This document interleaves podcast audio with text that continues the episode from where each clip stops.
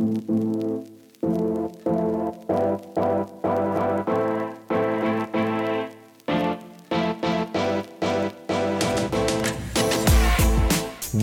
to the first ever groundbreaking edition of the PFF Daily Betting Podcast. I'm your host, Ben Brown. Every day, we're going to have a new set of betting analysts run through about 15 minutes of betting advice to give you a daily play every night for you to enjoy and entertain with. Today, I'm joined by the one and only Eric Eager, who some would consider one of the godfathers of PFF betting. Eric, how are you doing today? I mean, in a year where we've had to settle for Madden Sims and KBO baseball and then eventually bubble and wubble games, uh, I'm so excited for uh, the football season to start. So I'm doing great. How about you, Ben? I'm doing well. I'm doing well. So, if you don't know, Eric has been instrumental in a lot of the betting tools that PFF now has available. We have NFL and NCAA Greenline. We have a new player props tool, power rankings, along with numerous fantasy projections. All of those can be had for a PFF subscription with promo code Kickoff 30. That's 30% off any PFF subscription. That'll get you access to all of our tools we're going to discuss. Unfortunately, we're still a couple days out from NFL and college football, so some things like the player props don't necessarily have in information. So I thought maybe we could take a quick look back at some future bets that we have had or liked in the offseason that may still be available or else have gained a significant amount of value for us this offseason. Eric, are there any ones that you've uh, enjoyed greatly this offseason?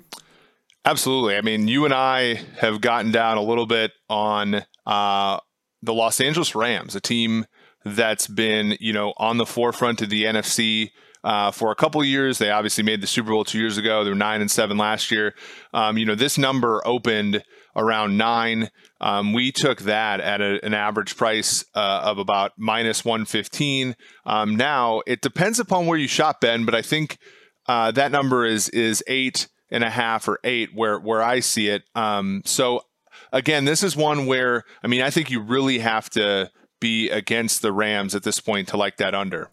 Yeah, I would agree. I mean, I do. I did like it initially right at nine. I think we even saw it nine and a half really early in the season. I know places like DraftKings Sportsbook have that all the way down to eight, kind of juice towards that under. So it's an interesting spot. I don't really think, um, you know, PFF in general is too high on Jared Goff. I know I personally am not a huge fan of Cooper Kupp. Um, you know, Bob Woods, of course, is definitely a dynamic receiver that both of us definitely enjoy. But I just think there's um, some issues there related to what that team's going to put forth, and I do think think that NFC West is just going to be a tough division for them. I could see them losing, um, you know, four games essentially between the Seahawks and the 49ers at that point, which I do think is going to hinder them getting to that over. So I definitely like that spot quite a bit. I think a few, you know, our pure projections would say they go on they go eight or fewer wins um, you know, 56% of the time. And that's without even some of the modeling, you know, associated with what they're going to go through, which is losing a ton of players in the second. They lost Nickell Robey-Coleman. They lost Eric Weddle.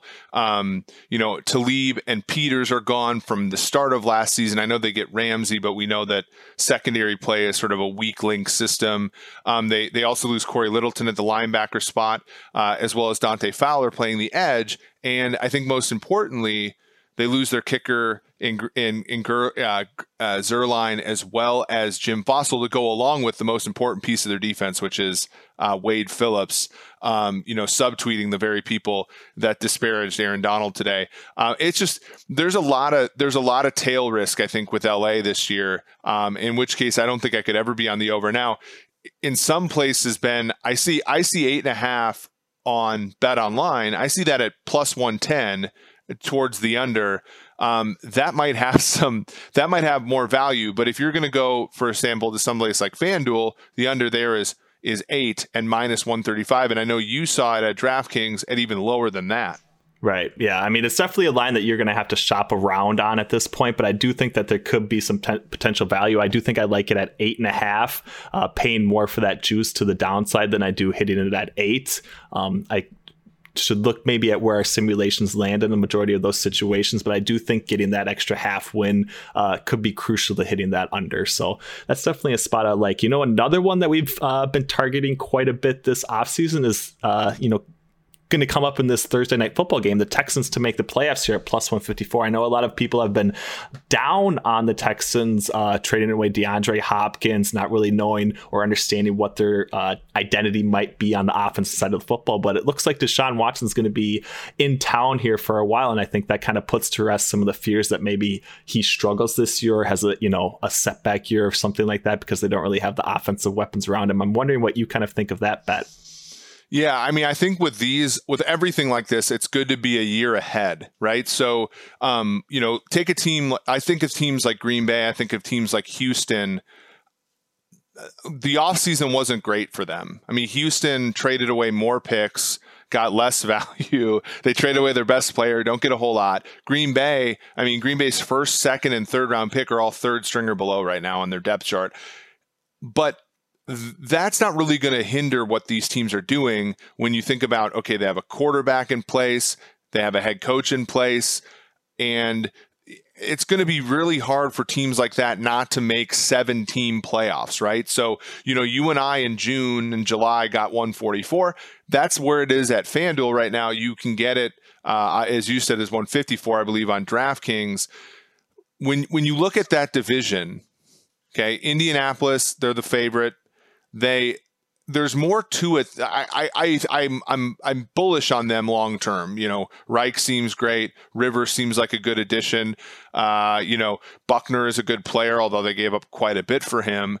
Um, and then Tennessee, we like their continuity, but something could go wrong with either one of those two teams. And Houston always seems like that team where it's like, geez, I, you know, I don't like them going into the year, but I can totally see you know Watson just like six games worth of him just being a, a Superman and not losing against anybody. Uh, the the the tricky thing here has been that the schedule that they start out with is really tough. So um, they're almost going to have to do it like they did in 2018, where they start out 0 and 3, and, they just you know truck through um, you know a schedule there there after that. Yeah, right. I definitely agree with you. I do think Deshaun Watson is essentially, you know, a top three or four quarterback at this point. I think he's proven that. Obviously, if Brandin Cooks is at all banged up, it sounds like he has uh, potentially a quadricep or hamstring injury. I think uh, his deep threat capability is, um, you know, are needed in this offense. Of course, they also have Will Fuller. They have you know Kenny Stills. They have a lot of receivers that do essentially the same thing. Um, but I I like what you said, especially about Bill O'Brien. I know we've talked about this a little bit more off air, but I think separating out what Bill O'Brien does as a head coach compared to what he's actually doing as a GM are two completely different things. I know he gets a lot of flack for um, you know some of the personnel decisions that he's put forth, especially lately. But I do think when it comes to you know offensive and defensive schemes and stuff like that, I do think Bill O'Brien is still one of the best in the business according to some of our models and things like that. So I do like what the Texans are able to do, and I do think getting that plus price is definitely um, a quality futures bet that's still available for a lot of people if they're looking for some action here, even if they do start 0 1 on Thursday night. So yeah. So what about I mean this bet here because we've got we got it down at probably what it was at 965 and a half. Um, I see it right now on on FanDuel at 919 and a half. Wrote about this early in the offseason. What is your take now on Lamar Jackson over 919 and a half rushing yards. Yeah, I mean, I just don't see it at all. I think there are a number of situations where it's just best to be on the under on player season long player prop totals this year. I think, um, you know, I'm not sh- we should potentially be projecting players to miss maybe one or two games. I do think that the focus on Lamar Jackson is going to be much more forcing him to actually throw the football. Of course, they have a plethora of running backs as well. So I do think that the inflated rushing yards total that we saw last year was probably an outlier performance from Lamar Jackson, even though he's, you know, been exceptional in a short career at that time. I just think that being on the downside of that is definitely the correct and logical play, definitely according to our fantasy projections as well. So yeah, I mean, I do. 999 and a half is where it opened. I think our fantasy projections are a little bit high on him, but at the same time, I mean the the thing is is this this is kind of a sucker bet in that you're looking at a 1200 yard rusher last year and um, he missed a game because they were so far ahead in the standings. And so I think people are going to say, well, yeah, sure, he can rush for that much. I mean, this is only what, 75% of that number, and he missed a game last year. I think a lot of people you know are underscoring sort of like probably what is going to be a fundamental change in the in the um, uh, Ravens offense and a fundamental change in the game script for that team when design runs are probably not going to be the norm when they're not ahead as much, nearly as much as they were a season ago when they led the league in that category. Yeah, I think that's a really good point. I do think that their game flow in general probably won't be as conducive to him hitting that over yardage total prop. So I do think that I'm definitely on board with that. Is there any other uh, season long player props or futures, or should we kind of take a look maybe just really initially at one or two uh, games that we like this weekend, either from college or uh, NFL perspective? Yeah, I mean, let's just let's just look briefly at a game where I think that the number is is going to move a little bit, uh, or already has. Um, you know, Tennessee traveling to uh, Denver here. Von Miller, it looks like he's out for the season. Um, you know, Tennessee's a team we really like. Uh, this number has moved from Denver plus two and a half, where I think you and I got it early in the offseason. This has gone all the way to Tennessee minus two and a half. Let's let's just briefly talk about what that means because I think when people see a five point swing, they think, oh my gosh, that's tremendous. But that's not really going through any key numbers, is it, Ben? No, it's not. I mean, the zero is essentially worth nothing. I do, I do. We did get it at uh, plus two and a half for Tennessee early in the offseason. I think this morning when I was checking, it was still minus one for the Titans. So it does look like that line um, adjusted probably like a point and a half, basically uh, towards the Titans after the Von Miller news is kind of what I would project it out to be. But these movements in between, you know, zero until you kind of get up to three aren't necessarily uh, significant line moves based on the probability for where the game's actually going to end. So I know we talk a lot about line movement, but I think you know defining what is significant line movement versus what is not is very important to do as well. So it's not until you really start crossing those key numbers that um, this line movement's really going to benefit you. I know picking up a half point here or there is kind of what people quote unquote define as being on the sharp side or the sharp action, or at least getting the sharp number. But a lot of those half point movements um, aren't necessarily as significant as getting something at like you know minus three and a half versus minus three and stuff like that. Right. So, I mean, when when you look at this week, the real the biggest line move so far has been. Green Bay from plus three and a half at US Bank Stadium to plus two. I mean, like that three, I mean, you know, depending upon what the line is, but like 9% of games land on three. That's a huge move. This move is is something certainly but i think what it also is is just a reflection early in the offseason i think people were trying to price home field advantage in at almost a full number that's not going to be the case denver in september is a double whammy because it's it's altitude and heat a night game a game that starts at 8 uh, you know, mountain time isn't going to have the type of heat there. And then also, you know, Tennessee is, I think, a lot stronger in people's minds than people thought, especially now when you look at this game, like it, it might be less the Von Miller and it might be the collection of Von Miller plus Jadeveon Clowney that's sort of moving this number again through a bunch of non key numbers, but still, uh, you know, a, a, a move nonetheless.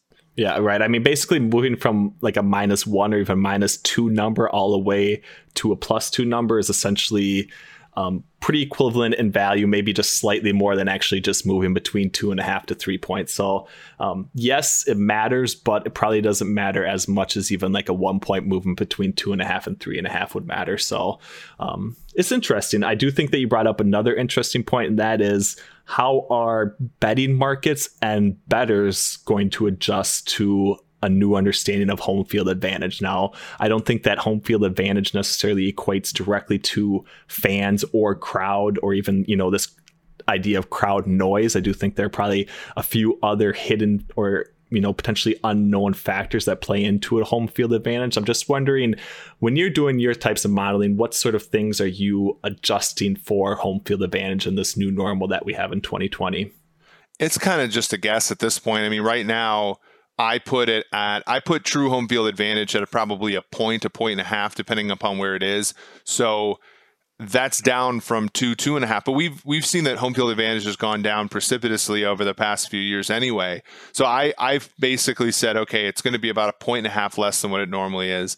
Um, and obviously, you know, going to adjust that depending upon you know what we see here. You know, our our colleague Timo, you know, wrote an article about not uh, overreacting to early weeks. I think that's going to be one of the things that we have to do. I mean, I, you know, it's just going to be one of those things. We, you know, we're going to trust the market, and the market is pricing in home field advantage at least at least early on.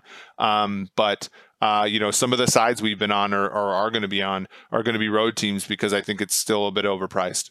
Right. Yeah, I definitely agree with you. I think it's going to be uh, an interesting start to the season, one like we have never uh, expected or experienced before, I guess, at this point. But I think when uh, there's, you know, that relative unknown, I do think that that also creates opportunity for those that are, um, you know, either first to market or first to adjust to the certain changing variables that we have before us now. So it'll be good. And with that in mind, we here at the PFF Daily Betting Podcast are going to be with you every step of the way to bring you uh, the latest insights, research, and knowledge that we have, um, along with all the tools. So again, if you want to get in on that ground floor, use Kickoff30 promo code will get you 30% off any PFF Elite or Edge subscription.